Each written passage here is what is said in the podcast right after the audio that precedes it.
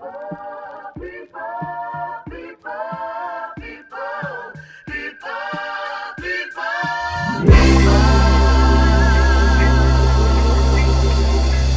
Fala galera, tudo bem? Meu nome é Samuel, eu sou professor de Geografia e coordenador do Conceito Vestibulares e hoje a gente está aqui para fazer uma live, para gravar um podcast, para compartilhar conhecimento com três professores geniais aqui de diferentes áreas de conhecimento e debatendo um assunto que é um assunto comum a todos, né, que é o assunto da ciência. Então, afinal, né? E a ciência? O que, que a gente tem para falar sobre ela? O que, que a gente tem para comentar sobre esses movimentos de negacionismo da ciência? Então, eu vou deixar que os convidados se apresentem, professores da equipe do Conceito. Mas, primeiramente, quero dizer que eu estou muito feliz com a participação deles. E sempre que a gente convida alguém para participar de alguma atividade desse tipo, é porque a gente quer aprender, né, com o conhecimento dos colegas também, né? Então, eu já aprendo bastante com vocês e vai ser uma satisfação aprender com vocês mais essa vez tá? Então vamos fazer uma rodada de, de apresentações aí, e daí depois a gente segue para os nossos tópicos aí da, da noite de hoje. Então, bom dia, boa tarde, boa noite a todos que estão nos vendo aqui na live, que estão nos escutando no podcast do Conceito. Porém, uma frase aqui uh, impactante, como nós havíamos combinado, que a ciência é um substantivo feminino e significa o conhecimento atento e aprofundado. Profundo. Muito boa noite, gurizada. Eu sou o professor Rafael, eu sou professor de física e hoje mesmo eu fui na janela com a minha régua, medi o horizonte e comprovei a Terra é realmente plana. Boa noite, pessoal. Professor Giba, professor de biologia.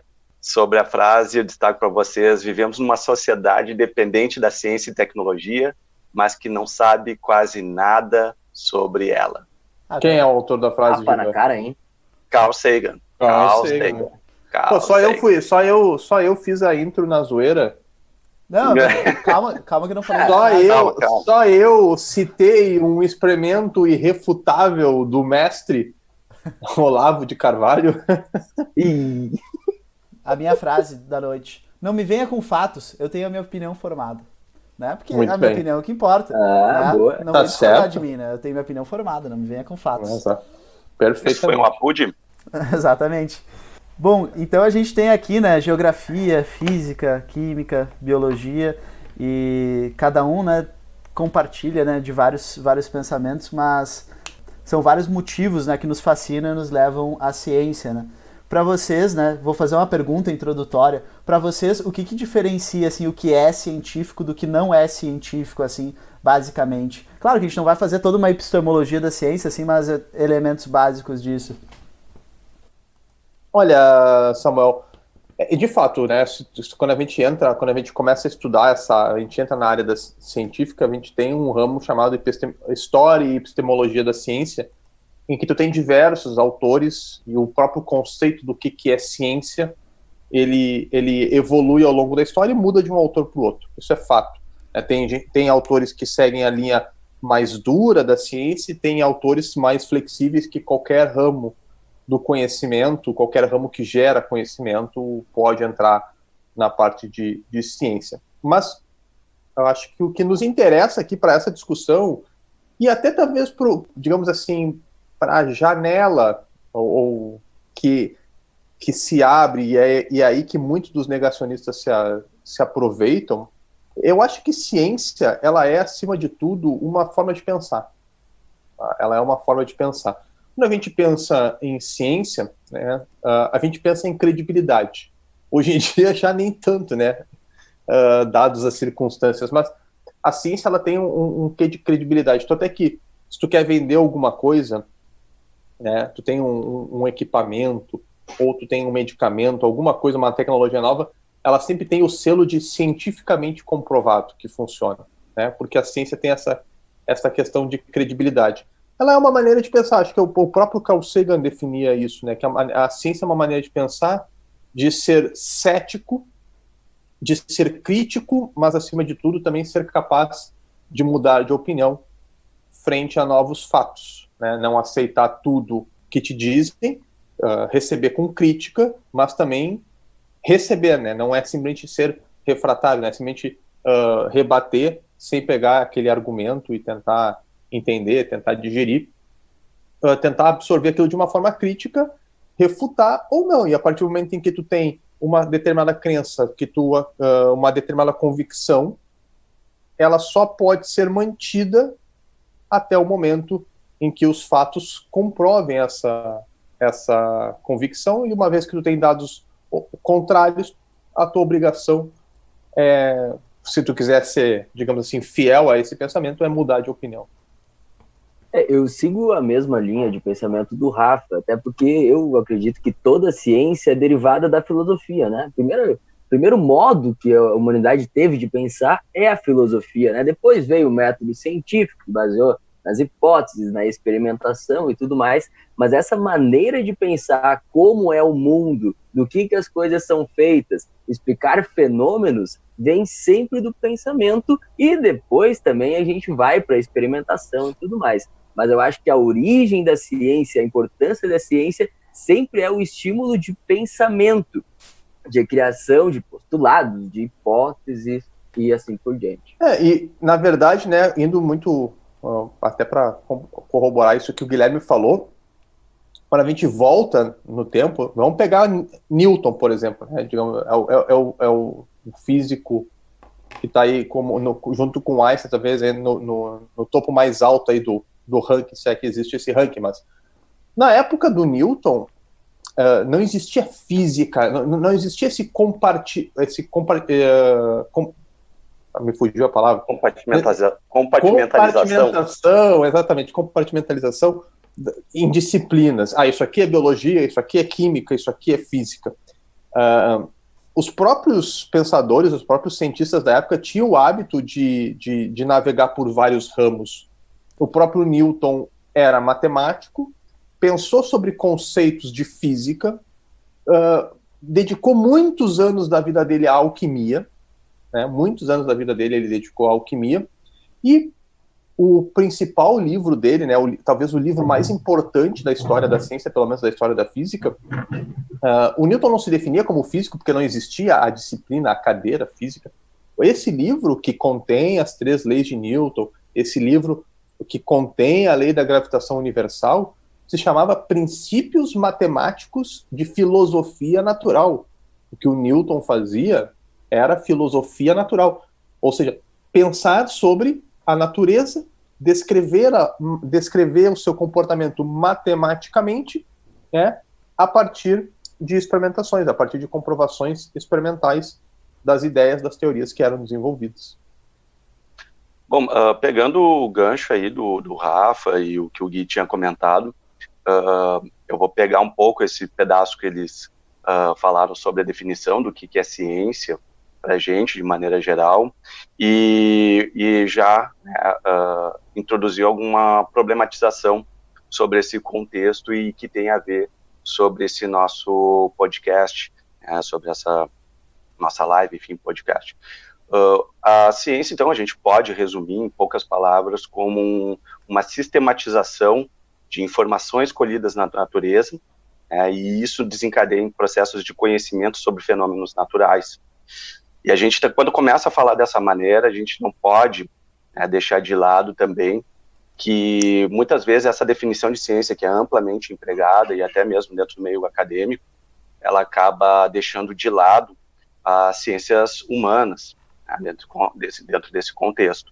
Então, a gente fala muito em método científico, do, da racionalidade, da lógica dedutiva, como emancipadoras de todos os nossos problemas, né, como uh, uma entidade que é capaz de emancipar o ser humano quanto às uh, vicissitudes da vida, né, as contingências e assim por diante, quando na verdade não a gente acabou né, observando que não é bem assim uh, Habermas ele justamente faz essa problematização, não dizendo, não querendo dizer, ah, não serve de nada a ciência, é, como ela está posta. Então, ou seja, ele começa a fazer uma crítica ao que a gente observa, a estruturação de um neopositivismo dentro ali, principalmente uh, de 1960, no 1970, 1980, e isso invade né, as décadas uh, posteriores até os dias atuais, o que acaba então levantando a, a questão do cientificismo.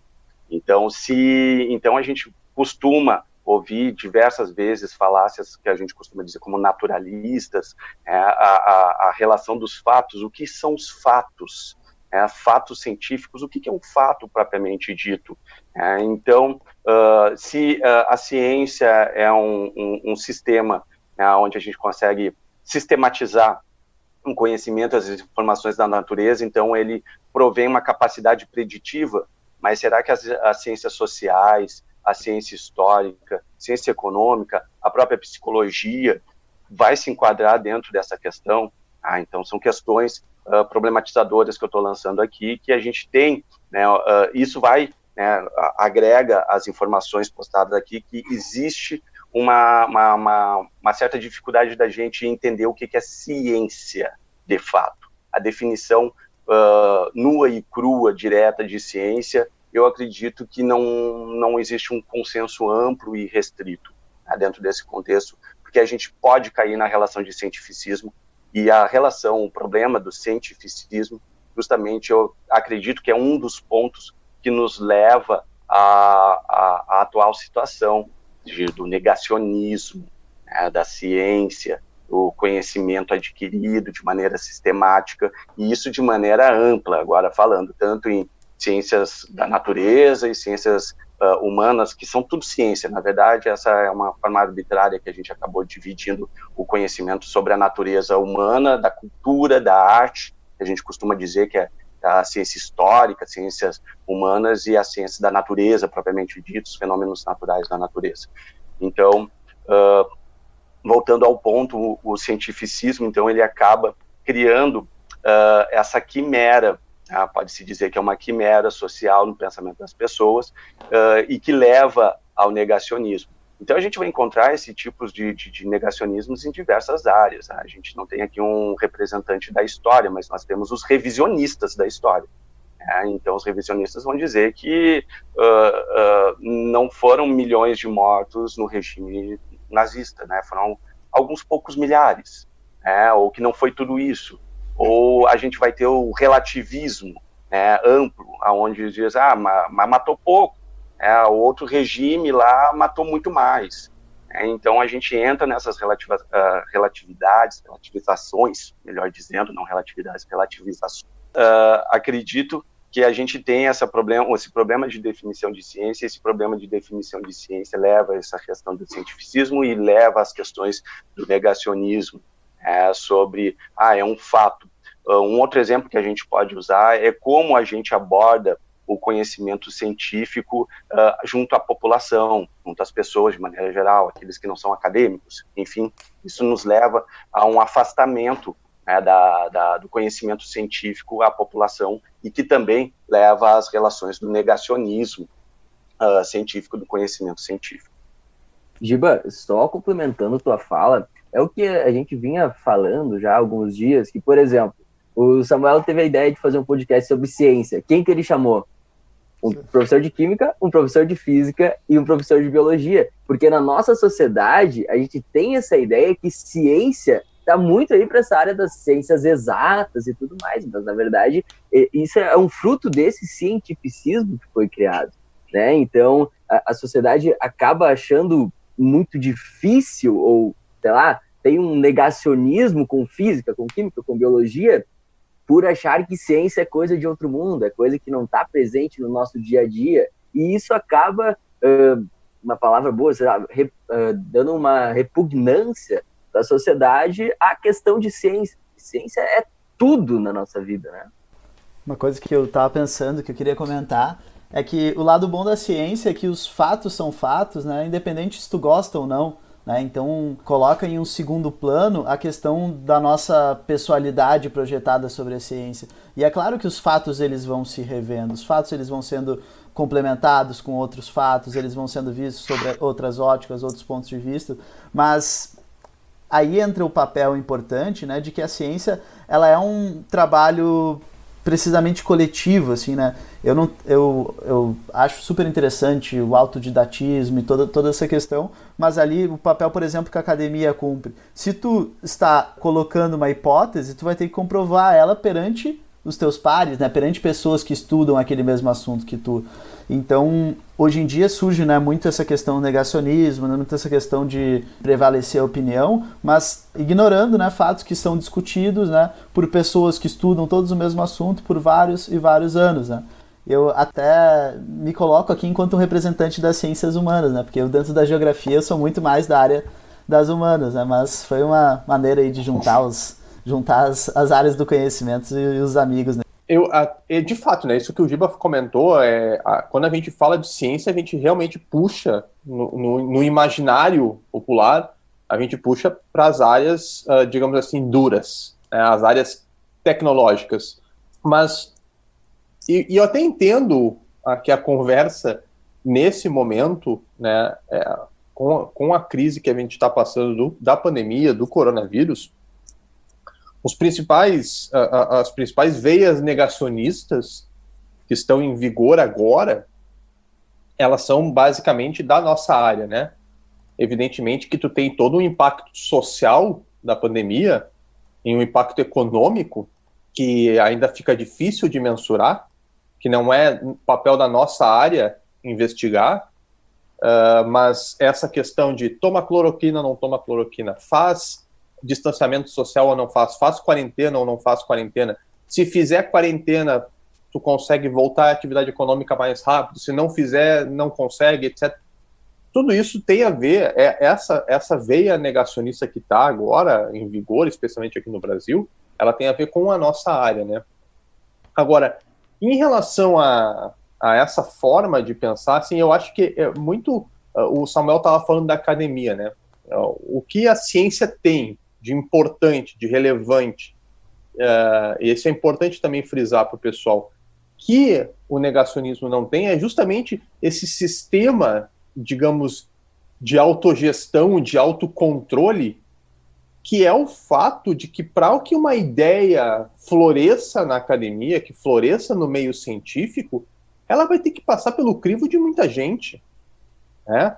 Eu, eu, eu largo, eu, eu, posso, eu posso vomitar a tese que eu quiser aqui, eu posso estar coberto de razão ou redondamente enganado, mas se eu uh, tenho aqui os, vocês, por exemplo, são meus pares, é, o, o, o, papel de vocês é me massacrar, é tentar encontrar, e isso acontecia, pessoal, isso acontecia, uh, o debate acontece na academia, ele acontecia entre uh, os personagens históricos mais famosos da ciência, né? Existem embates, uh, uh, debates históricos reconhecidíssimos na história da física, como, por exemplo, o Einstein versus o Bohr, ali no florescer da, da física quântica, e o próprio Einstein em relação a outros aspectos da cosmologia, discutindo com o Lemaitre se o, se o universo era estático que o Einstein acreditava e estava errado, ou se o universo estava em expansão, e, e, e daí nasce a cosmologia. Então, esse debate e essa proposição de ideias, quantas vezes lendo livros de história de ciência, a gente não, não, não, não acaba lendo episódios de, de personagens importantes que subiram para palestrar para colegas da, da universidade ou colegas da mesma área, num congresso ou em algum encontro, e foram massacrados, né? Foram que as suas ideias foram massacradas, né? A ciência tem esse esse mecanismo e, e, e esse mecanismo, como é que a gente pode evidenciar ele atualmente nesse cenário da, do coronavírus? Quando a gente fala de a efetividade, não tem como, a gente vai bater muito nessa tecla hoje, né? A efetividade da hidroxicloroquina, quando se cita primeiro, estudos, e, e, e vocês reparem que o, o argumento sempre vem assim, ó, não tem nenhum estudo publicado em revista científica de renome, é porque a, a, aonde o estudo é publicado também traz credibilidade, né? Por quê? Porque um artigo de revista científica, ele não é como um artigo de revista, de uma revista qualquer. Né? Quem já escreveu artigo para revista científica sabe como é que funciona. O Giba talvez já tenha escrito. Uh, pode, pode relatar um pouquinho da burocracia que é até o teu artigo ser de fato publicado, né? Uh, Só que os negacionistas, né, nos seus sites, nos seus blogs, nos seus, nos, nos seus canais de YouTube, eles não têm esse sistema de, de autogestão. Isso não existe. Né? O, o é, eles jogam a ideia, quem, quem cola em quem colar, entendeu? E eles vão poder continuar propagando essas ideias, mas vê se essas ideias vão parar em algum jornal científico de renome, em qualquer jornal científico, na verdade. Não vão parar. Não vão. É, como, como o, o, o, Rafa falou agora, é interessante porque uh, ele está justamente abordando aqui o método científico, como a gente faz a aferição né, dos dados, dos fatos colhidos através de experimentações, né, como no caso da cloroquina, que é o assunto em voga, é, como foi o assunto do, do aquecimento global, mudanças climáticas e assim por diante. Isso na década de 80, como foi o, a, a, relação do HIV, surgimento do HIV. Então, o interessante do, do, do método científico é, empregado, como a ciência é feita, ela não é perfeita. Primeiramente, uma coisa que a gente tem que levar em consideração é que ela não é perfeita, mas um, um, um ponto bem legal que o Rafa falou é que ela tem capacidade de autocorreção. Porque ela é, é submetida a um escrutínio de diversos tipos de, de, de, de pesquisadores de diversas áreas, sobre diver, conhecedores de diversos campos da ciência, de estatística, da matemática. Então, eu tenho três artigos publicados em, em revistas, em periódicos indexados, científicos, uh, e passa por um processo, é o que a gente chama de burocracia, é um processo demorado. Atualmente, atualmente não se, se caiu um pouquinho dessa questão do tempo, mas para vocês terem uma ideia, um artigo científico para ser publicado em média, ele pode durar, demorar até 12 meses existem artigos científicos que demoram muito mais para serem publicados e artigos científicos ótimos, muito bons, tá? mas em média a gente vai ter ali de 6 a 12 meses para ter o teu trabalho publicado, porque ele vai ser submetido a uma análise crítica. E aí tem uma palavra definidora e muito importante dentro da ciência, que é a criticidade, capacidade de analisar os fatos, tá? Uh, verificar se as ferramentas utilizadas para chegar a tais conclusões são as adequadas para aferir tal problemática, tal objeto de estudo, e se dentro disso a ferramenta utilizada foi a, a, a, a correta, se as conclusões oriundas dessa tua ferramenta utilizada são uh, uh, coerentes, né, segundo os dados registrados tá, dentro desse contexto.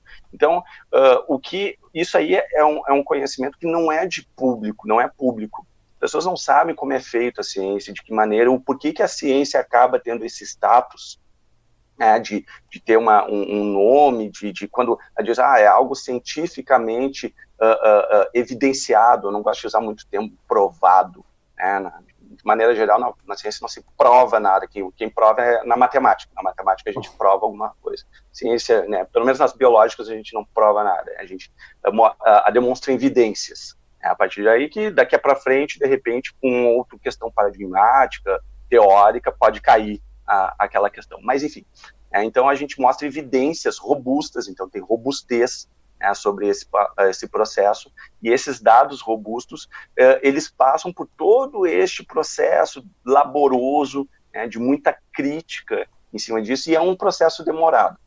E o Edgar Morin, ele justamente, se eu não me engano, no livro, eu não me lembro exatamente o título, é Os Sete Saberes Necessários para o Conhecimento do Futuro, uma, ou para o saber do futuro, agora não me lembro, tem que dar uma googleada ali, se alguém puder dar uma googleada para mim, Os Sete Saberes, alguma coisa do Edgar Morin.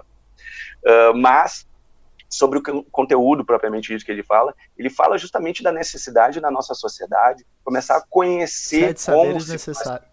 É os sete saberes sete necessários saberes. à educação do futuro. Isso. Ah, então, nessa obra, uma obra maravilhosa de se ler, do Edgar Morin, uh, ele justamente ele apresenta o argumento da necessidade da nossa formação, da formação uh, dos educandos do, de como é feito a ciência. Porque a gente tem muita. Uh, e a gente vê coisas do tipo: ah, antigamente se dizia que café faz mal. Agora a ciência está dizendo que o café faz bem. Antes dizia que comer ovo faz mal. Agora dizia que ovo faz bem. Né? Que, que era assim e que agora é assado. Então isso aí demonstra justamente, esses tipos de argumentos, esses tipos de, de, de conversas, e que aparecem nos blogs da vida, né, por aí, uh, justamente demonstram a, a, a, ignorância, no sentido de não saber como, por como é feito a ciência. Né? Então, a ciência ela é feita, o conhecimento científico ele é adquirido através de acúmulo né, de dados, de informações e de concatenações dessas informações, de sistematização dessas informações. Então, por isso que uma hora o café faz mal, outra hora o café faz, faz bem, outra hora se sabe que tantas xícaras de café é o ideal. Né? Então, essas modificações, essas modulações nos conceitos, é, a gente não aprende é, em sala de aula, e muitas vezes até no meio acadêmico, né, fazendo uma autocrítica dentro do próprio meio acadêmico. É, então a gente costuma receber as informações prontas, como se as coisas tivessem surgido do nada, como se a ciência ela fosse feita de maneira instantânea, e por isso que se acredita em remédios milagrosos, a fosfetanolamina, agora a hidroxicloroquina e assim por diante. Qual vai ser o próximo? Justamente por desconhecer todo o processo é, de acúmulo e né, a formação de conhecimento científico. É, e, e... Vai, Vai, pode ir, Rafa. Não, para pegar, esse, pegar esse gancho, eu quero só pegar esse gancho do, do, do Giba, uh, que ele fala do acúmulo, né, que a ciência se faz uh, em cima do acúmulo de conhecimento e, das, e da, da, da concatenação e, e, da convergência né, do, do, do conhecimento acumulado ao longo do tempo, é, eu queria usar o Newton como exemplo, porque é o seguinte, o Newton ele tem uma frase famosíssima que é o Newton, o maior gênio da história, escreve no prefácio do livro dele, uh, aquele que eu já citei, os princípios, se pude enxergar mais longe, foi porque me apoiei no ombro de gigantes, né? Entre esses gigantes estava o Galileu, estava o Kepler, uma série de, de matemáticos que o, o, que o Newton estudava uh, ao longo da vida dele para poder chegar no que ele chegou. E essa ideia de concatenação, de convergência, ela também, ela e, até para mostrar como o conhecimento evolui, uh, o Newton, né, ele divide a descoberta do cálculo né, ou a invenção do cálculo, isso também é discutido, a matemática se descobre ou a matemática se inventa, né? Mas, enfim, mas a, a, a, a invenção do cálculo no, uh, diferencial, o cálculo integral, ele divide com o Leibniz. Tá? Só para pegar um pouquinho aí de, de timeline, de datas para vocês entenderem, o Newton vai para a quarentena dele. Eu gravei recentemente um vídeo para o meu canal sobre a verdadeira história da quarentena do Newton. Tá? Faz teu jabá. Uh, ele vai faço o meu jabá, acesso Pura Física, uh, youtube.com.br Pura Física, é o vídeo mais recente lá, a verdadeira história da quarentena de Newton, porque também tem, na história da ciência tem muito mito, né, tem muita glamorização, e uma da, um, um, um do, das histórias que é de fato glamorizada é a da quarentena do Newton. Mas, uh, voltando ao tópico, o, o, Newton, ele descobre o cálculo durante a quarentena, uh, como conta a história, ali por 1666, tá? Tem um outro cara chamado uh, Wilhelm Leibniz, Gottfried Leibniz, que também é atualmente creditado como inventor do cálculo. Ele inventa o cálculo e em 1681 ele publica o livro dele. O Newton vai publicar só mais tarde, embora tenha uh, ele, ele, argumente que descobriu antes. Bom, enfim, o que que, o que que hoje os documentos históricos mostram? Que tanto Newton quanto Leibniz descobriram a mesma coisa no mesmo período histórico, tá? Uh, sem uma influência de um no outro. Porque pensa, 1600 e alguma coisa, o Newton não estava publicando as descobertas dele no YouTube ou tweetando sobre a, as derivadas. É, ele, eles eram, é, o isolamento era, era muito mais, o isolamento científico ele era muito mais forte na época. Então, se, se, se atribui hoje que os dois descobriram a mesma coisa no mesmo período histórico. Por quê? Porque a matemática, o conhecimento adquirido, o conhecimento acumulado em matemática, naquele período, naquele momento, proporcionou aquela descoberta. Digamos assim, as coisas também, uh, esse tipo de esse tipo de, de, de, acúmulo também leva a esse tipo de convergência.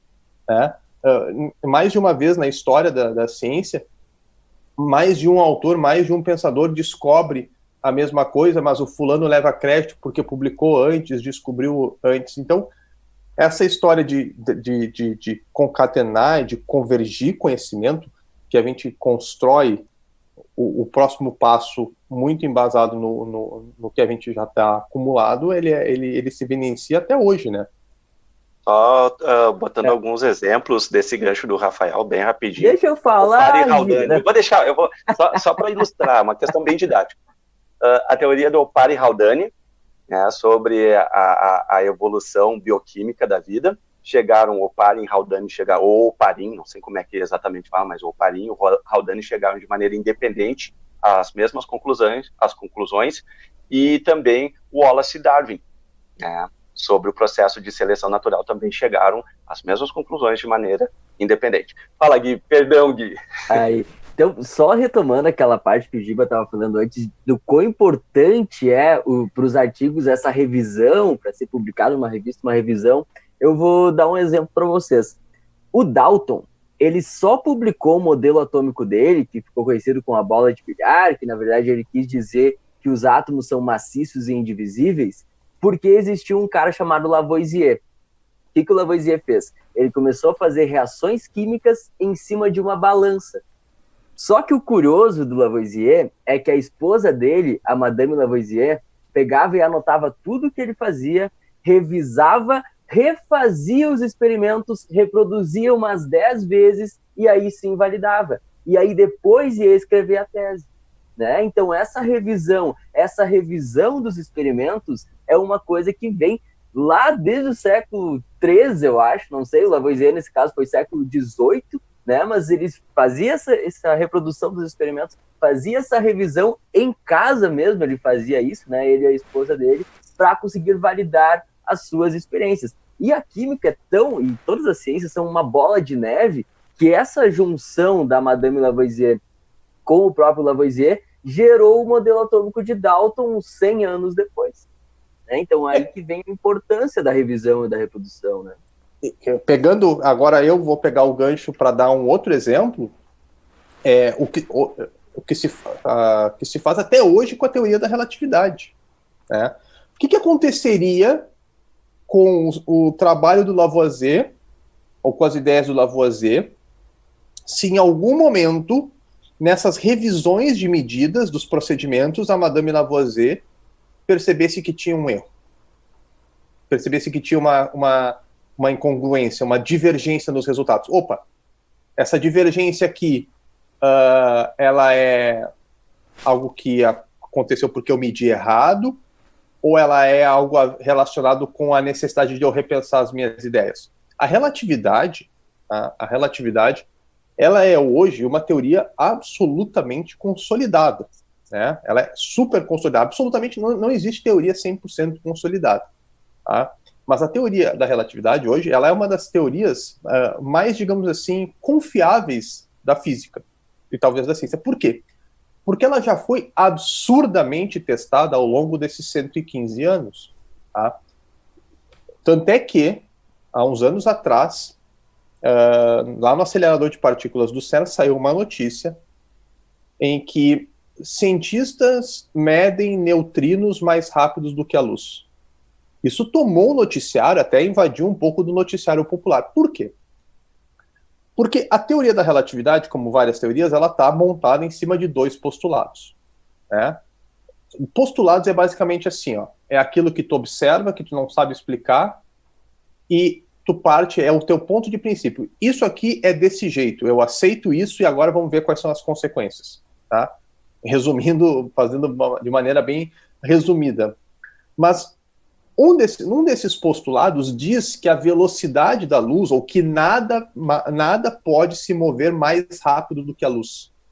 Né? Na verdade, nada com massa poderá sequer chegar à velocidade da luz, quanto muito ultrapassar. A velocidade da luz é a velocidade limite do universo.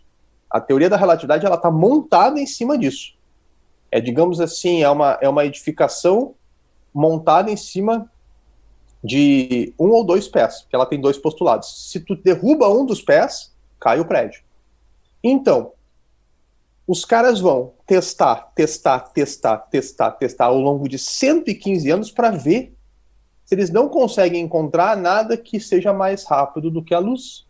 Porque a partir do momento em que eles encontrarem algo que seja mais rápido do que a luz, a teoria da relatividade tem que ser revista, pelo menos revista. E aí o que, que acontece? Só que a teoria da relatividade, obviamente, ela foi, é, ela foi testada absurdamente. Ela tem, a partir desses postulados, ela faz uma série de outras predições que ao longo dos anos foram sendo encontradas, tipo buraco negro, a, a, foto famosíssima do buraco negro de 2019, ondas gravitacionais, etc.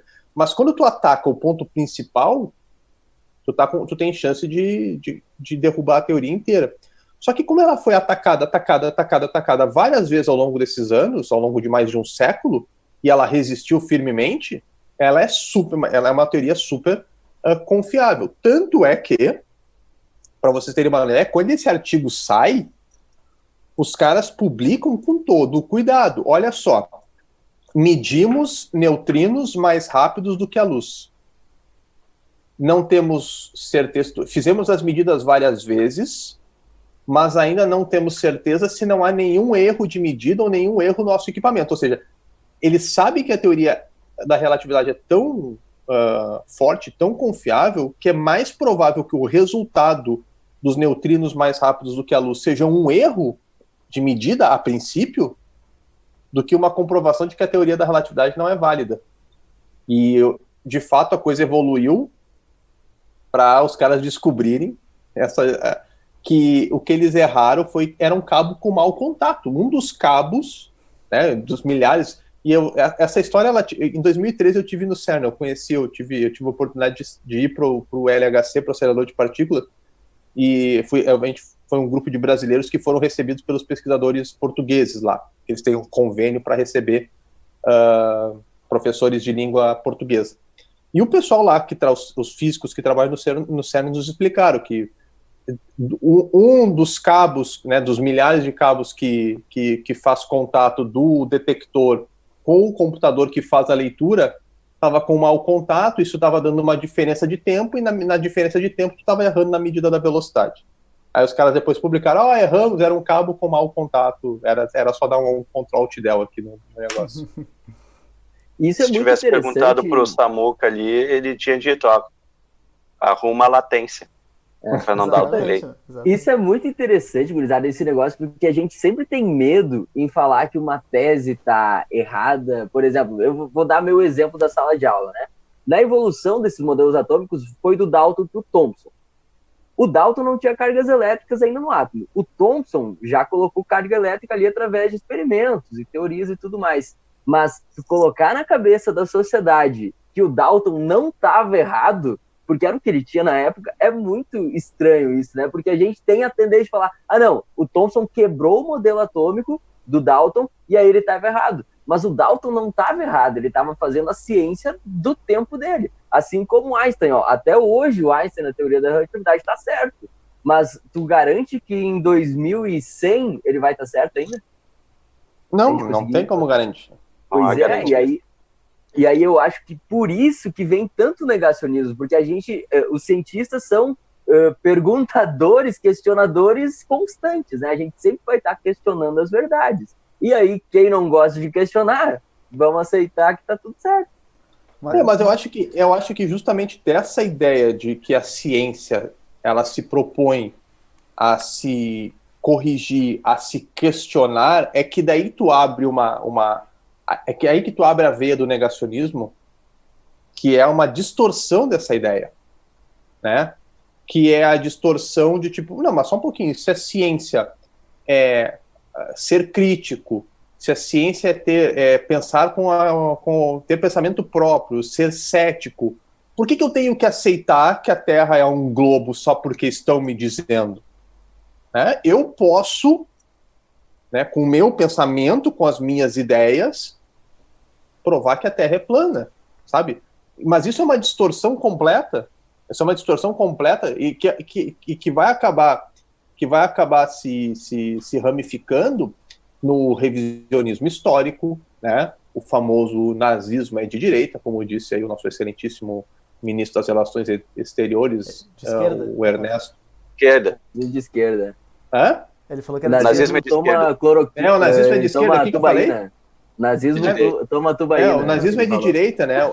O, o, o, o nazismo é de direita, mas ele diz que Sim, é de esquerda. Ele disse que é de esquerda, exatamente. Eu não sei se eu confundi, né? Uh, se eu troquei as bolas. Mas, enfim, ele, ele fala uh, que o nazismo é de, de, de esquerda. Isso é revisionismo histórico.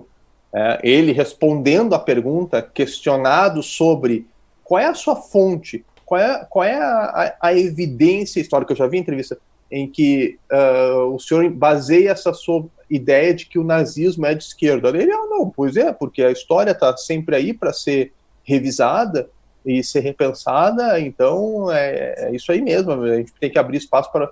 Cara, tudo bem, né? mas isso é uma distorção do, do esse revisionismo e, essa, e esse, essa relativização, né? Ah, não morreu tanta gente assim no Holocausto. Cara, pelo amor de Deus, baseado em quê? É uma baseado em que uh, o pensamento científico é crítico e que eu posso ter desenvolver meu próprio pensamento. Uh, as pessoas confundem essa ideia de pensamento crítico de poder pensar qualquer coisa, e de fato pode-se pensar qualquer coisa, né? Mas uma ideia só vai pegar cientificamente se ela tiver embasamento.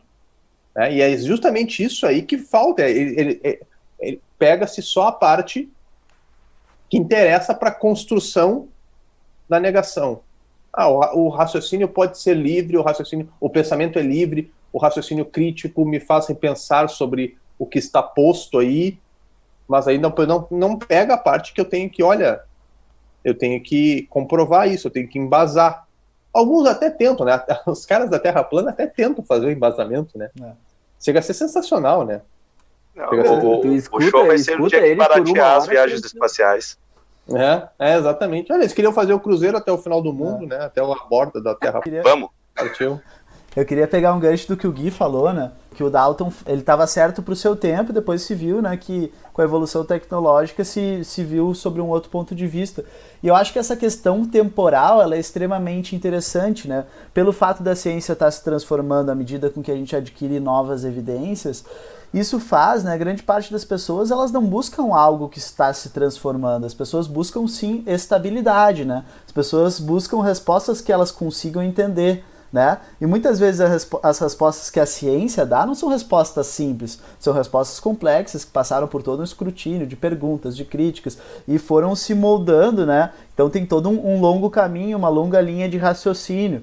E às vezes essa longa linha de raciocínio não é o caminho mais, mais confortável, não é o caminho mais, mais cômodo, e as pessoas preferem se contentar com respostas mais simples porque são, são explicações de mundo. Daí entra até o nosso papel né, de professores, de o quanto que a gente consegue deixar a ciência acessível, né? o papel da divulgação científica, o quanto que não tem uma falha né, da sociedade de criar uma cultura mais científica, porque, a meu ver, né, a curiosidade ela existe, mas o estudo, né, ele é algo que exige esforço, exige né, tu sair da tua zona de conforto, tu querer ir atrás, querer correr atrás. Muitas pessoas não estão dispostas a isso. Então, elas preferem algo estável, né? Então, eu vejo que as religiões, né, elas entram no papel de, de te dar uma referência estável, né? Enquanto que pensa no quanto que a ciência mudou nos últimos 500 anos e o quanto que a religião não mudou nos últimos 500 anos, né?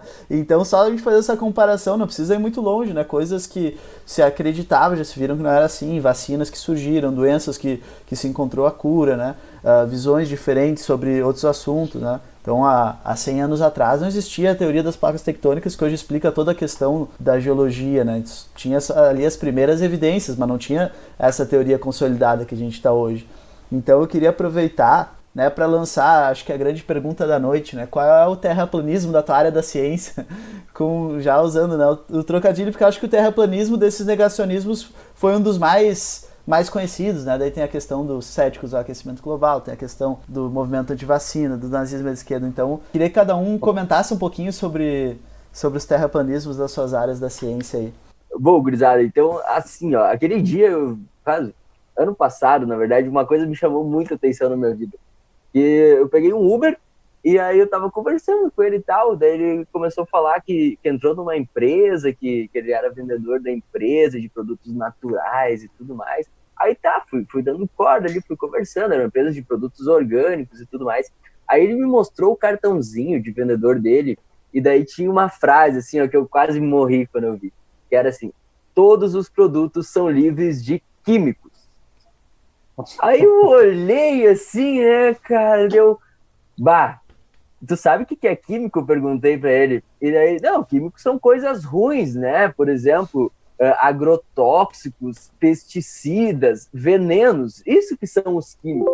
Então, o terraplanismo da química, aquela uh, envolvendo o negacionismo da química, é que tudo que tem a ver com química é um negócio ruim. Bomba.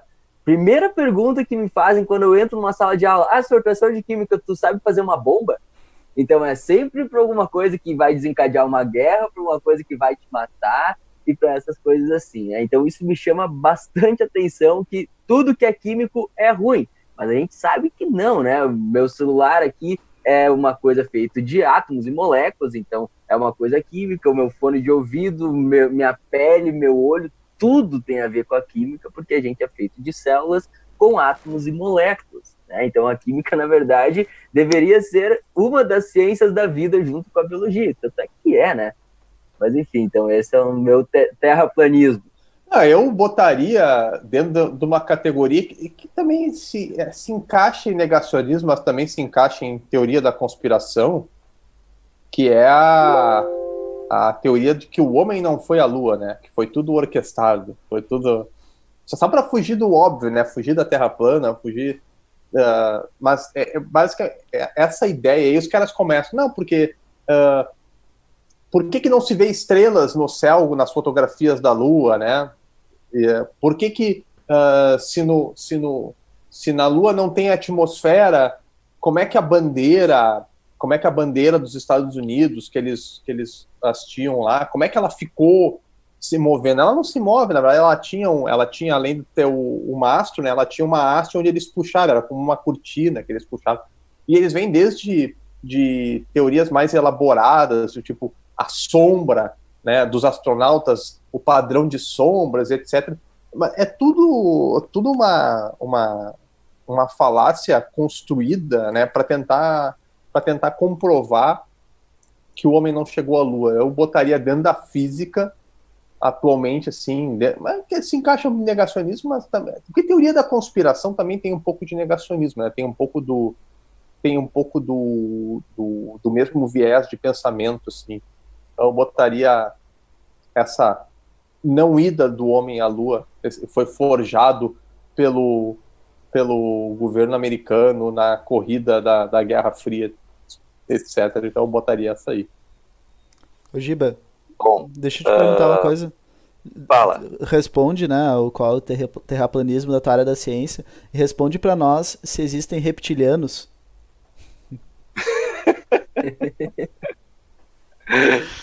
uh, bom, vamos à, à, pergunta mais difícil primeiro, sobre os reptilianos.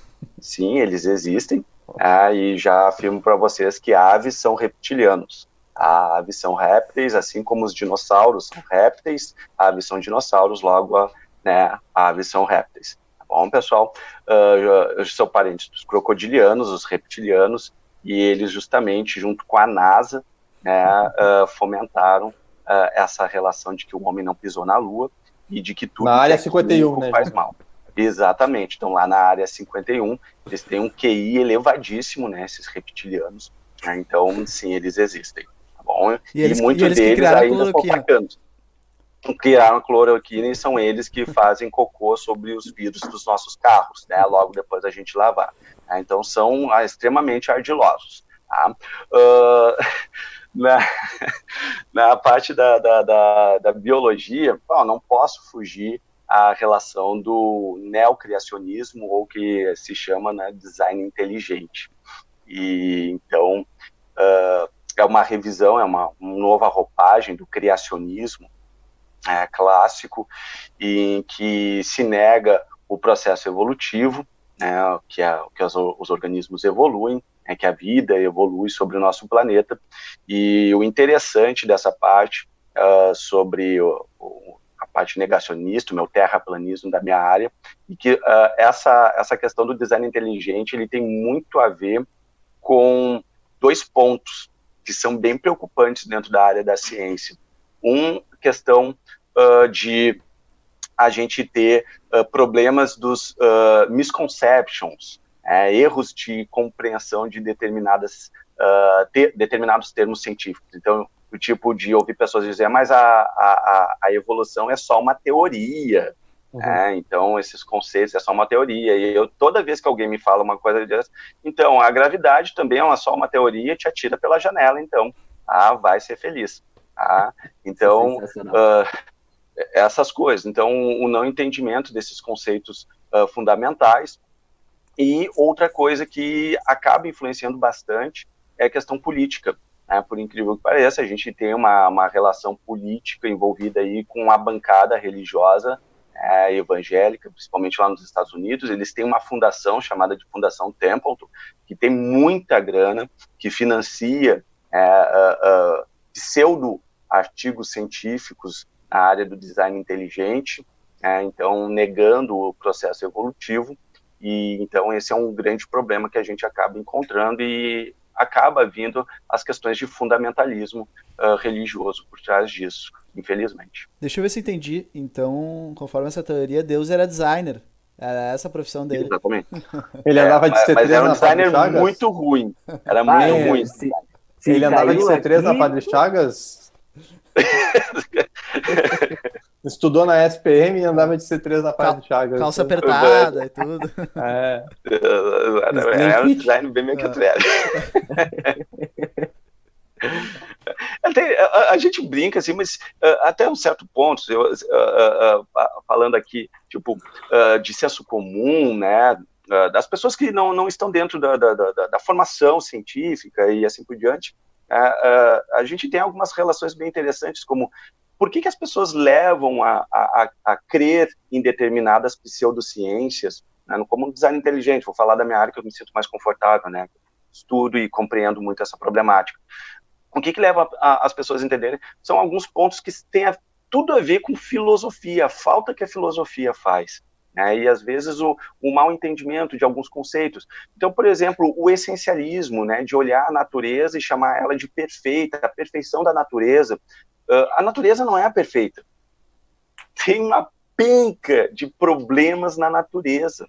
Nós temos mutações, tem câncer, né? Tem problemas de aneuploidias. Tem mosquito. Né? tem, tem, tem, mosquito, né? tem, tem, tem, tem Covid, né? Tem, tem uma série. Tem uva né? passa.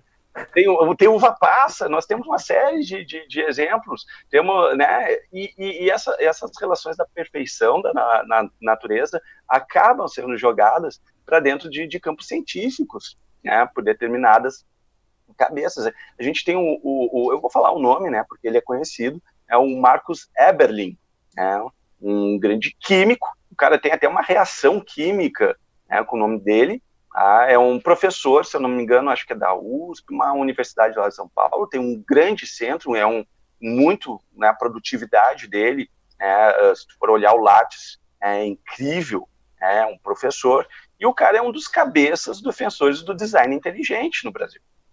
Ah, então ele tem na porta dele né, algo escrito: "Eu não vim do macaco". Né? Então, como querendo negar o processo evolutivo né, do ser humano, o irônico é que ele está certo. Nós não viemos no macaco. A gente tem um ancestral comum né, com nossos primos né, chimpanzés, né? Temos um ancestral comum, a gente não vem do macaco, não viemos, não viemos do chimpanzé. Mas ele utiliza de maneira errônea, né? Essa, então são esses conceitos, esses misconceptions, e claro, tem a relação política, ideológica, religiosa, né, uma grana correndo por trás disso que acaba fomentando esses tipos de pseudociência. É, uma coisa que o, o, o Giba falou também de grana, né, cara? Hoje em dia tu vê aí uma escalada de canais de YouTube e de sites de, de negacionistas Uh, e, cara, eles fazem um movimento muito parecido com o que fazem essas igrejas neopentecostais, né? Eu não consigo acreditar que Silas Malafaia, uh, Edir Macedo acreditem em Deus, entendeu? Eles sabem que o que eles falam dá muito dinheiro.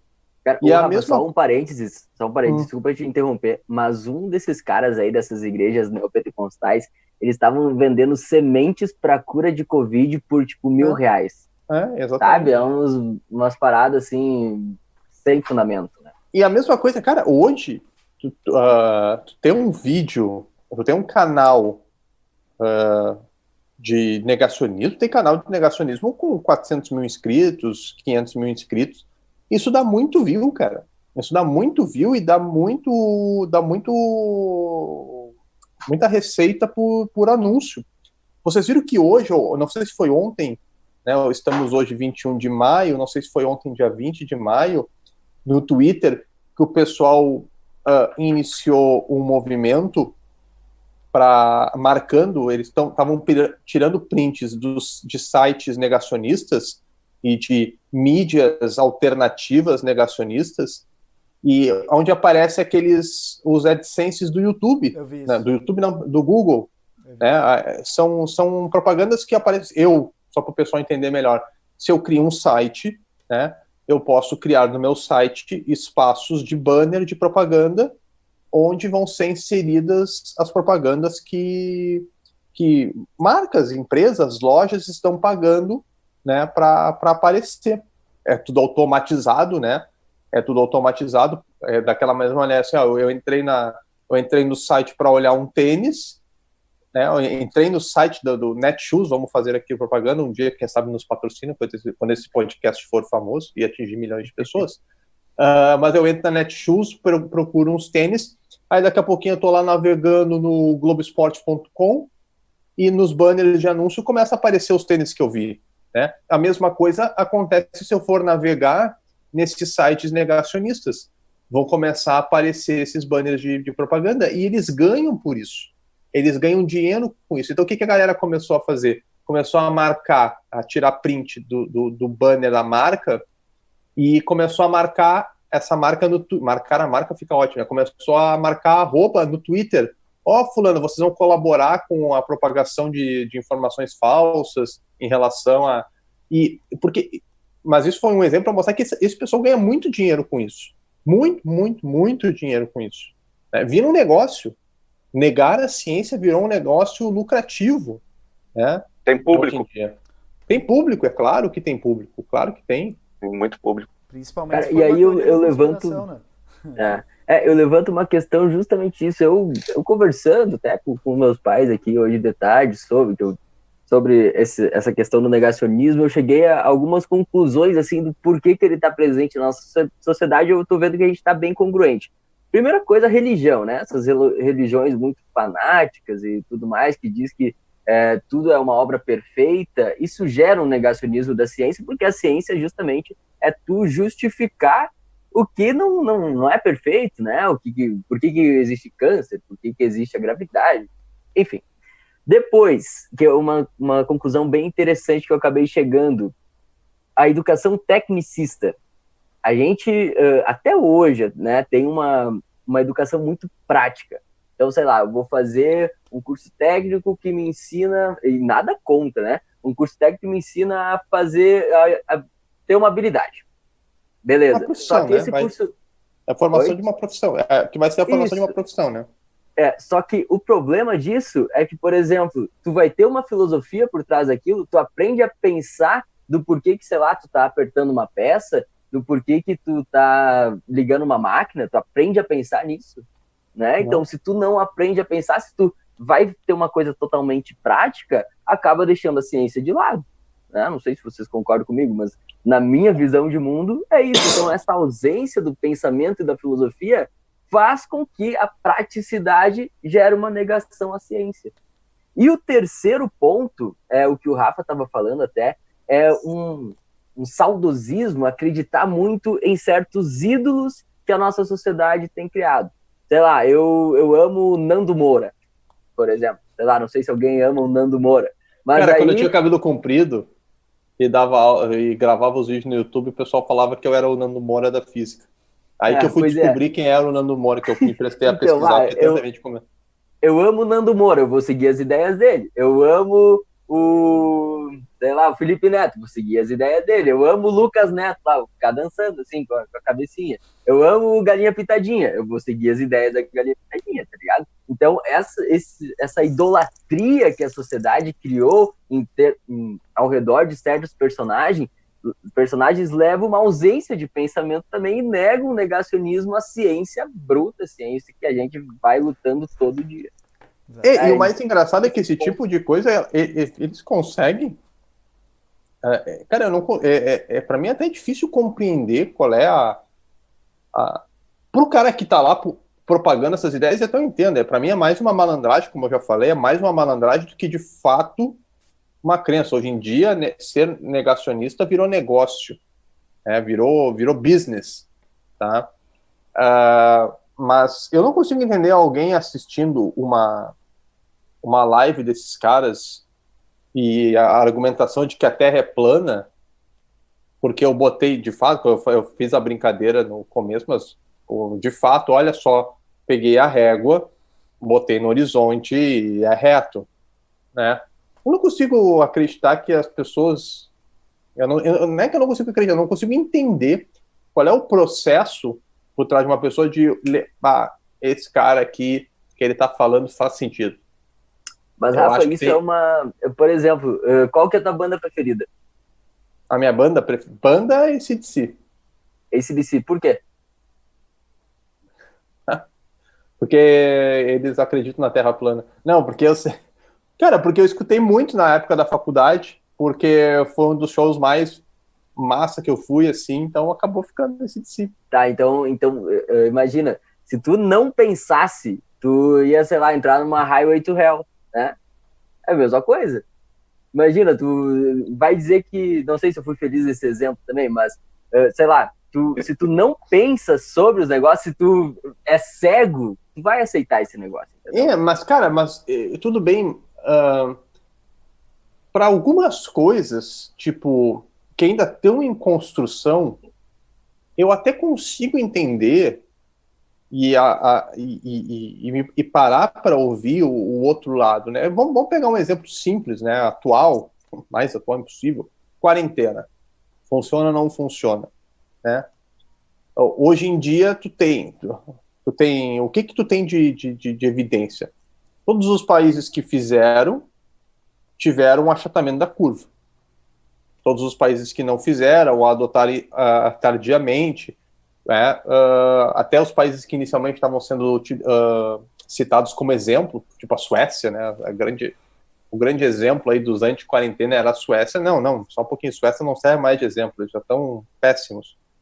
Mas tu tem essa, mas também entendo que num processo de construção tu até possa pensar sobre a efetividade da quarentena ou não, embora, embora as evidências uh, empíricas tenham mostrado.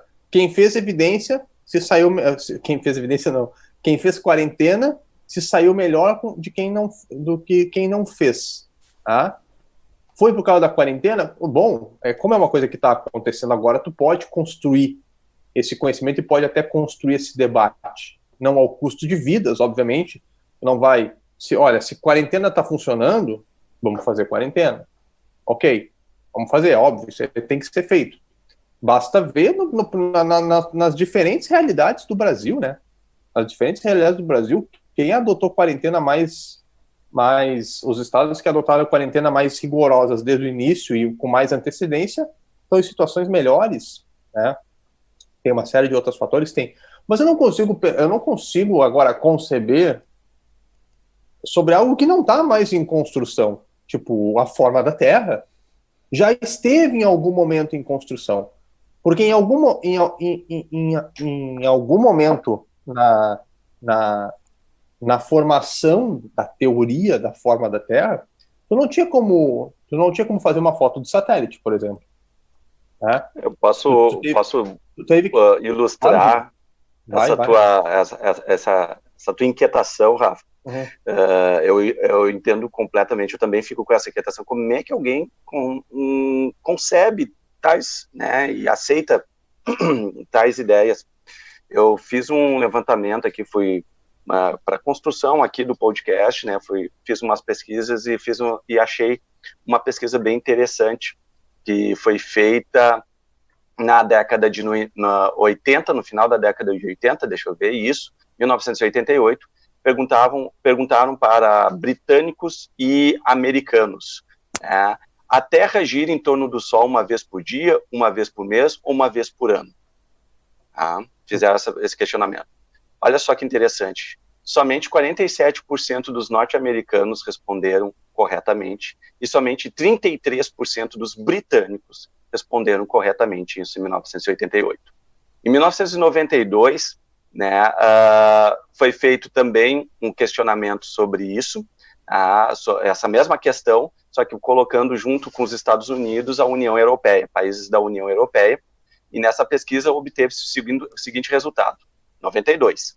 Somente 47% dos americanos e 51% dos europeus acertaram essa questão de conceito científico relativamente simples. Ah, isso em 92. Em 2014, deu uma melhorada, é o que a gente chama de literância científica ou alfabetização científica. É, então, uh, em 2014 foi feito essa pesquisa e 74% então dos norte-americanos acertaram, 66% dos europeus né, acertaram, 70% dos indianos, daí foi um pouco mais amplo, né? 72% dos malásios, 86% dos sul-coreanos. Né? Então, na média né, mundial, é, constata-se que a cada quatro pessoas, uma desconhece o movimento de translação terrestre. É, infelizmente, no Brasil, a gente não tem pesquisas que avaliem o nosso nível de alfabetização científica né, por conta disso. O que né, me leva a pensar que muito provavelmente o nosso nível de alfabetização científica é baixíssimo. A gente vai olhar os dados do, do, do, do PISA, né? É o PISA, né? É o PISA. Exatamente, a gente, isso, né? O PISA, a gente é um dos últimos. Né? De 70 uhum. países, a gente está na posição 60, posição 60, né, aproximadamente né, isso de maneira em médio, maneira geral, porque vai variar, tem diversas áreas, né, de, de análise. É, matemática, então, se gente... não me engano, era a última ou penúltima, né? Exatamente. Uma coisa que é importante, né, tá fazendo um gancho com isso, é que quando fala em educação científica, não precisa ter todo um laboratório, né, toda uma infraestrutura, não precisa ter um, um MacBook por aluno. Porque até a própria questão da, da Terra plana, ela foi provada por Erastótenes no Egito em 300 a.C., né? E ele provou isso com dois gravetos em cidade com 800 quilômetros de distância, né? Que o, o Carl Sagan ilustrou no, na série Cosmos, né? E daí, vendo que a, a, a diferença do tamanho da sombra no, na mesma hora do dia entre essas cidades só poderia explicar. E ele mediu a circunferência da Terra em 300 a.C. com uma margem de erro ali que estava dentro dos 10%, né? Então, quando a gente fala de divulgação científica, é muito mais né, de ter um. Não precisa de uma grande infraestrutura, e sim a criação de uma cultura, né? Mas é que eu também acho que no caso do Brasil é o, é o fato, é a questão do acesso, né, cara? É a questão do acesso à educação. A gente, a gente se choca um pouco Uh, eu me choco, choca bastante com em conceber que as pessoas não conhecem o movimento de translação da Terra, porque uh, eu não sei vocês, como é o histórico de vocês, mas eu, não, eu nunca trabalhei em, em, em, escola de periferia, em escola com, com alunos de situação de, de vulnerabilidade. Né? Uh, escola o ano passado, cara, quantos meses as escolas. Tinha escola aí que. Na Zona Sul, lá, não me lembro o nome da escola, aqui de Porto Alegre. Mais de seis meses sem professor de matemática. É, imagina no nível que não, não acontece esse, essa falta de acesso à educação, essa falha né, nesse processo, sabe? Uh, não é nem a questão, eu não acho nem que é questão de metodologia, não é nem a questão de currículo, é a questão, literalmente, da precarização, né? É a questão da precarização do, da educação básica no país. Rafa, eu só vou, vou, te dar um exemplo, meu. Eu estudei escola pública e, cara, eu tive três meses da minha vida, de fato, de professor de história, cara. Tipo, eu fui aprender depois e tal, mas, uhum. mas essa negligência... Mas isso no ensino médio ou no fundamental? Todos tinha professor ali, só que não era professor de história, era professor de outra área e tudo mais, uhum, sabe? Uhum. Sim. Então, Sim. É, é complicado essa, essa, essa realidade. Assim, olha que eu, eu, eu sou muito privilegiado ainda, mas estudei escola pública aqui numa cidade pequena e tudo mais. Mas não tive esse acesso, então imagina. Por isso que, que tu acha que nazismo é de esquerda, né? sim, eu acho. Fala então, doutrinadora. Assim, é. é essa, essas questões do negacionismo, eu acho que vai muito do ensino, sabe? Essa incapacidade crítica das pessoas de aceitar tudo que, às vezes, antigamente era mídia, hoje o que o, o WhatsApp fala, o que o Facebook fala, isso vai tudo por essa falta de senso crítico que a gente não tem, porque a gente não tem disciplinas como filosofia, sociologia, ou qualquer. Principalmente não tem aula, né? Porque a gente não tem professor, é, né? essa é a questão. Exatamente. E que quando a gente for, eu não, não, não, não mas a gente sabe, né? O, o, os dados de o percentual de estudantes que têm acesso à educação privada é absurdamente menor do que de estudantes que têm acesso a que, que estão na escola pública. É, dentre esses aí, dentro desse universo escola pública, tu tem que pegar o percentual de gente que está em situação de vulnerabilidade, em escolas que estão em zonas, uh, zonas uh, digamos assim, eu não sei qual é, que é o termo, mas em zonas de conflito complicadas, zonas dominadas pelo tráfico, hoje não tem aula porque o tráfico fechou, ou, ou, ou escolas que não tem, não tem professor, porque simplesmente não tem quadro de professores para aquela região, sabe, como é o, eu não sei se tu fez escola pública na, no interior. Sim. É, então, essa é porque, de repente, é porque não tem nenhum professor de história que queira morar nessa cidade e trabalhar na, na, na, na, no colégio, nessa escola. São, são milhões de universos, milhares, né? só que acaba pegando um percentual muito grande, um percentual muito grande dos alunos. Né? E aí a gente fica aqui no nosso mundinho, né, no nosso universo, dando aula nas, nas escolas privadas, e acha que todo mundo acha que aquilo ali é o normal, é a tal da bolha, né? É a, é, tal, é a, é a tal da bolha. Mas eu acho que muito desse resultado, de fato, tem, não tem nem a ver com a questão metodológica. Ah, eu acho que a gente está ensinando ciência errado. Ou, de fato, cara, o ensino de ciência, o ensino como um todo, mesmo, na, na, pega a melhor condição de ensino do Brasil, nas, ou, ou aqui de Porto Alegre, para ficar dentro do cenário que a gente tem condições de opinar, Uh, eu tenho certeza que esse, esse, tipo de pensamento não se cria. Tu não cria um terraplanista numa escola privada de Porto Alegre. É, não cria. Hoje em dia não cria. Não tem, é, e... Espero que não, né? É. Mas é que. Mas é, aí não é. Bom, é que, mas o problema não é de metodologia. A questão, o que eu quero dizer é que uh, a, sim, o ensino médio tem que ser repensado, a escola como um todo tem que ser repensada. Eu sou muito crítico da escola, etc. Uh, ah, mas eu acho que o que produz esses números absurdos de, de, de, de esse público grande desses sites negacionistas, desse, desse, que, que forma o público negacionista, não é a, a metodologia errada. De fato, se fala pouco, até mesmo na escola privada se fala pouco sobre o que é ciência, tu está muito focado no conteúdo, porque o professor da escola privada tem que vencer o conteúdo, tem que terminar a prova e tal dia, tem que corrigir, tem que lançar a nota no sistema. E aí tu vai para o conteúdo mesmo, e tu, essas discussões mais amplas tu acaba importantes, tu acaba deixando de lado. Mas eu não acho que é isso o causador. Eu acho que o causador desse, desse problema, desses grandes percentuais, é de fato o, o grande percentual de, de, de, de, pessoas que não têm acesso mínimo a uma educação de qualidade, não por de qualquer metodologia que seja.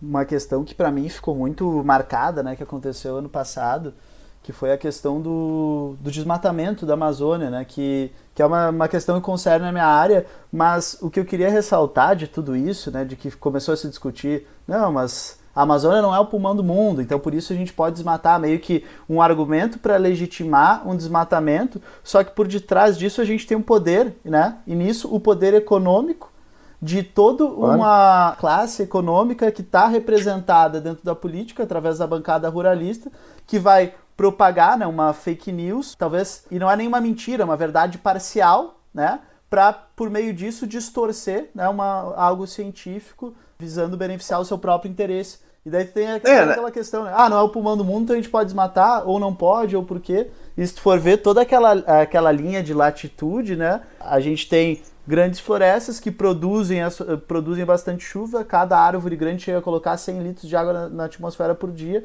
e a gente contraria uma tendência natural ter um deserto ali em latitudes mais ao sul, por conta da umidade amazônica, então é uma importância para o clima global, que daí tu por um argumento que ele é verdadeiro, mas parcial, tu acaba legitimando. Qual é o argumento? De que a floresta amazônica não tem uma relevância tão grande em termos de produção de oxigênio, quem seria mais importante uhum. seriam os próprios oceanos. Porque a Amazônia, ao mesmo tempo que produz, ela também consome seu oxigênio, né? Uhum. Mas, Sim. então ela teria uma importância climática que seria talvez maior do que isso, porque os oceanos são mais relevantes na produção de oxigênio, mas, mas é utilizado né, distorcido uma informação que tem o seu elemento verdadeiro, visando ali o interesse de um grupo econômico, né? É, mas, mas muito, muito, muito dessas teorias negacionistas, elas, elas eu, eu te perguntei qual é o, o, argumento, né? Porque muito dessas teorias negacionistas, elas, elas se constroem é, em cima desse, uh, desse conceito, dessa ideia que eles chamam, uh, o termo em inglês é o cherry picking, né?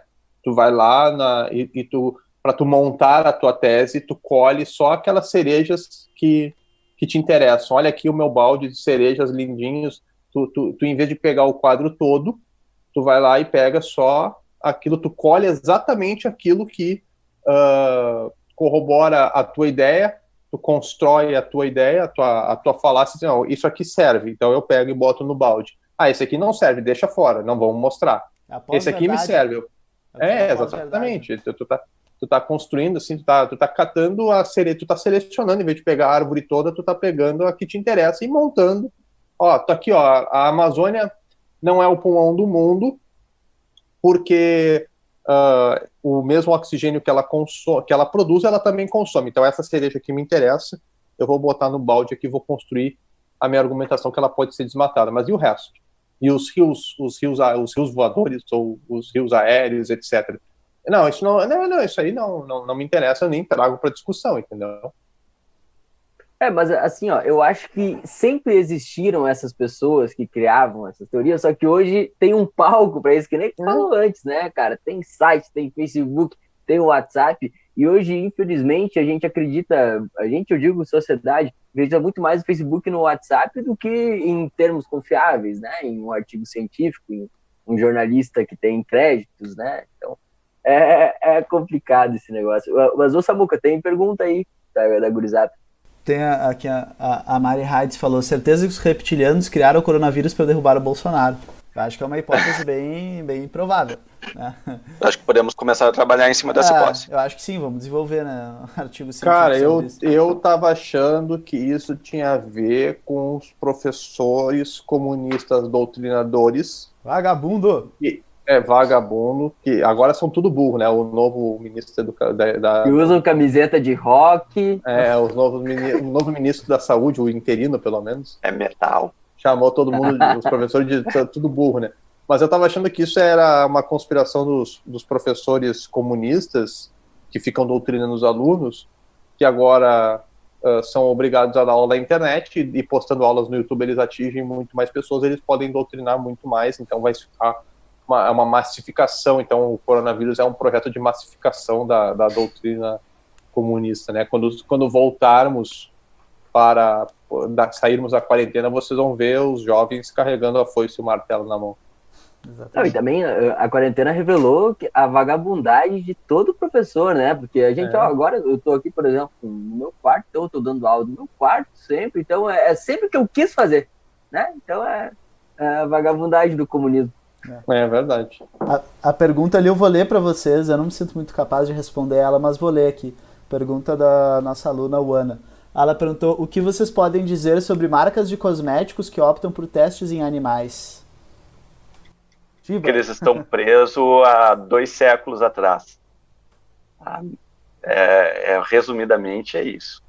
Ah, não, de acordo com o que a gente tem de tecnologia, de, de análises, uh, que a gente, a gente para ter, a gente ter uma ideia, a gente tem uma tecnologia que é um, é um chip em que ele simula diversos tecidos humanos.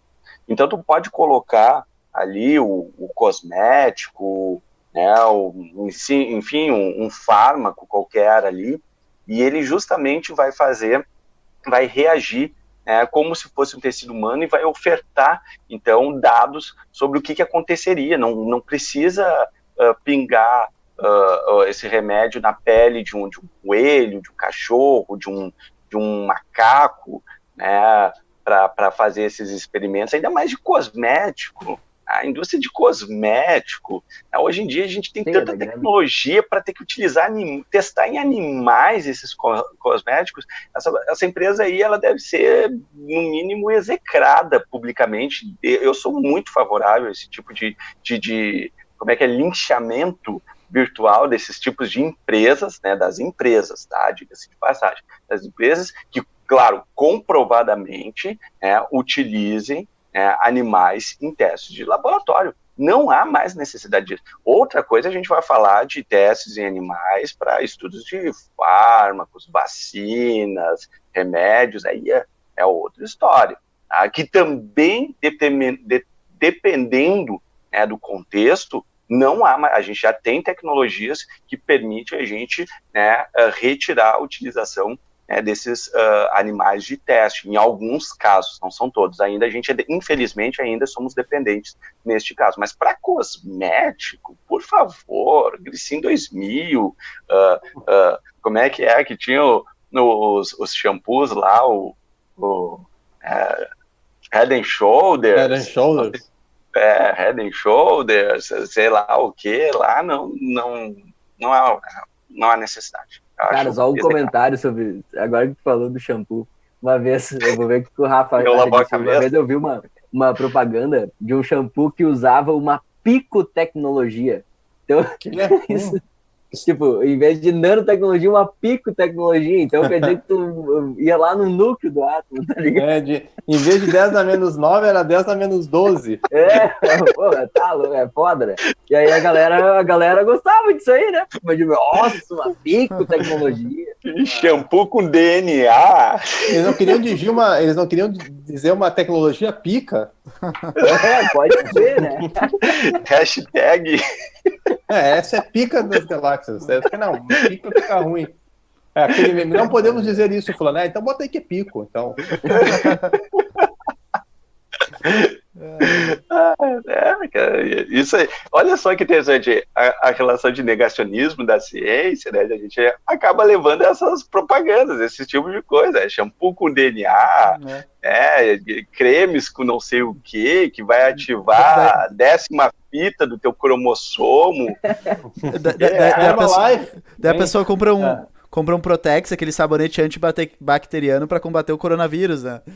Exatamente. É. Funciona, funciona. Se, se, ah, se água, funciona. Se, se, água com sabão, Mas... se água com sabão mata o coronavírus, por que a gente não faz uma vacina de água com sabão, né? É. Bebe detergente. Por que não beber detergente? É, mas aí, aí tu já tá entrando na área do, do charlatanismo, né? E aí, cara, a, a, aí, velho, hoje em dia ah, não sei se tem exemplo melhor, pelo menos na física não tem exemplo melhor do que o quântico. Ah, Tudo que os caras quer... É, cara, tu já viu, tu já viu o é, coach de reprogramação do DNA quântico, porque tem coach Sim. quântico, tem coach de reprogramação de DNA e tem o coach de reprogramação do DNA quântico. Ah, imagina esse cara, meu amigo. Poxa. É o novo é, boy. É, uma, é o novo boy. É, isso é, uma, é uma tristeza, cara. Eu, eu, eu, vejo ali, no, às vezes, descendo o feed do, do, do meu Insta, né? Os caras têm a, a, a pachorra de botar a hashtag biologia para ative os, as tuas 12 fitas do DNA quântico. Uhum, é, uhum. E, e, coisas assim. Uh, eu vi esses dias um, um cara que, que, que, era um pastor evangélico, ah, onde ele estava lançando um livro refutando Darwin. Oh, e o cara, é, olha, incrível, né? Então, fazendo, falasse da falsa dicotomia, né? uh, Darwin ou Jesus Cristo, né? Uh, uh, origem das espécies ou a Bíblia, né? Então, cara, não, não tem essa dicotomia. Cada um no seu quadrado, né? É, exatamente, magistérios um são diferentes, seu... cada um no seu quadrado. No, no, tem uma, uma, uma um caos, né? O célebre dessa, dessa falsa dicotomia, em que, na verdade, é um, um argumento contra a dicotomia. O Galileu, quando começa a a, a divulgar as, a, as ideias dele sobre o heliocentrismo contra o geocentrismo, né? Ideia que a igreja argumentava, e todo mundo sabe que o, o problema é que isso vai desencadear historicamente para o Galileu, esse, esse embate uh, do argumento científico pró-heliocentrismo do Galileu e o argumento uh, da Igreja Católica pró-geocentrismo.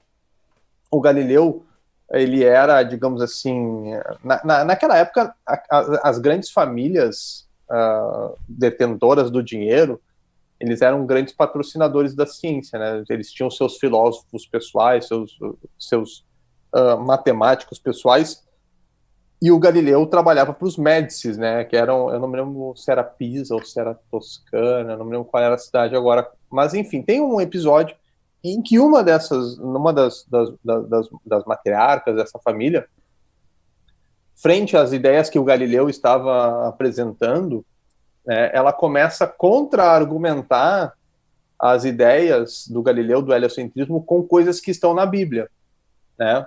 E aí ele, ela, ela pergunta, mas e, e, e como ficam, né?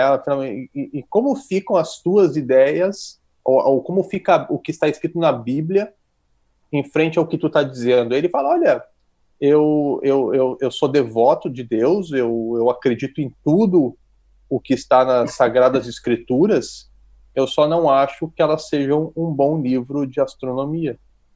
Essa foi a resposta dele. E basicamente sim. E o Galileu, cara, o próprio Newton, né? O Galileu era católico fervoroso, o Newton passou mais tempo da vida dele estudando a Bíblia do que estudando filosofia natural e matemática. Então, essa falsa dicotomia, como o Giba falou, é, é também é outro. Mas isso é papo para um outro episódio, né? Exatamente. Dá para fazer um podcast só disso aí. É, é, é que eu acho que assim, a, a, gente, a sociedade tem, tem como ou é ciência ou religião, né? É, Não sim. enxergam que são coisas que podem andar juntas e que são coisas separadas, né? Tem teorias uh, diferentes, mas que podem andar juntas também, né? Galera, Acho então... que elas tratam de naturezas diferentes. Exatamente. Exatamente, boa. Cada coisa tem seu lugar, né? Não, não, não dá, elas não estão competindo, eu não vejo como uma competição. Galera, já encaminhando para o final, eu queria propor uma rodada de despedidas, né, do nosso público que nos escuta. E eu vou colocar uma pergunta de despedida, né, cada um responde, se despede aí. Se vocês fossem Galileu em 1632, quando divulgam a teoria heliocêntrica, e fossem ameaçados pela igreja de ser queimados numa fogueira, se vocês não dissessem que vocês estavam equivocados e voltassem a defender a teoria geocêntrica, o que, que vocês fariam? Eu, como um bom bruxo, um bom alquimista, você já sabe o final das bruxas na Inquisição, né? Então, tchau, tchau. Eu, na verdade, eu arregava, cara. Eu falei o que o Galileu fez. Porque o Galileu, ele, ele, ele depois ele vem a fazer outros experimentos importantes na, na velhice dele, na, na prisão domiciliar. Se não me engano, cara, o, o, o, agora eu teria que revisar para garantir, mas uh, o, o experimento dos planos inclinados, em que ele comprova que as massas caem ao mesmo, com a mesma aceleração, independentemente da, da do valor da massa, né? Uh, eu acho que ele faz já pós esse episódio do, da, da, da, da Inquisição. Né? Então, que bom. Tu arregava, então? Ah, eu, eu tô me sentindo mal, porque eu fui fazer uma piadinha em homenagem aos meus antepassados químicos e o Rafa cagou tese aí. Não, não, não. Eu, Coisa boa de ter de amigo. Eu, eu arregava, eu arregava. Era só pra falar se arregava ou se ia pra fogueira, né? Não, é, não eu, eu arregava. É, eu arregava porque a, a história iria me redimir. É. A história me. A história redimiu Galileu né, embora a Igreja Católica tenha pedido perdão oficial só em 1960 e alguma coisa, né, para ele, 300 anos depois, mas a história iria me redimir. Jordano Bruno não arregou, né? Foi queimado na fogueira. Eu? Ah, eu arregava. Meu instinto de preservação ia, ia soar mais alto. Depois eu ia dar um jeito. Né? Depois fui dissuadido, né? foi, foi, foi, sob, foi sob pressão. Né? Ah. Porque eu afirmei que a, que, que, é, que, que é o design inteligente.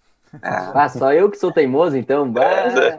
não, não, não é demérito, de, de jeito nenhum. Não, não é demérito. Ah, ah, eu ia. Não é demérito, não. Eu ia, eu ia, eu ia sabotar de alguma forma, não, não sei como ainda, mas Eu, não, eu ia ficar no, no meio termo, né? Porque arregar não, mas fogueira também, né? Então.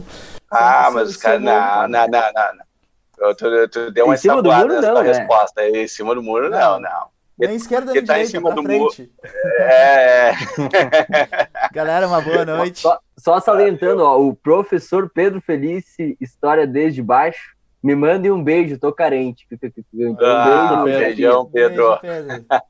Tchau, tchau, beijão. galera. Tchau, Valeu, Pedro. pessoal. Um abraço. Foi uma satisfação Falou, pessoal. aprender Valeu. com vocês. Uma satisfação, prazer. Satisfação é toda nossa. Obrigado por terem aceitado o convite. Tamo junto. Até a próxima. Tchau. Valeu, boa noite.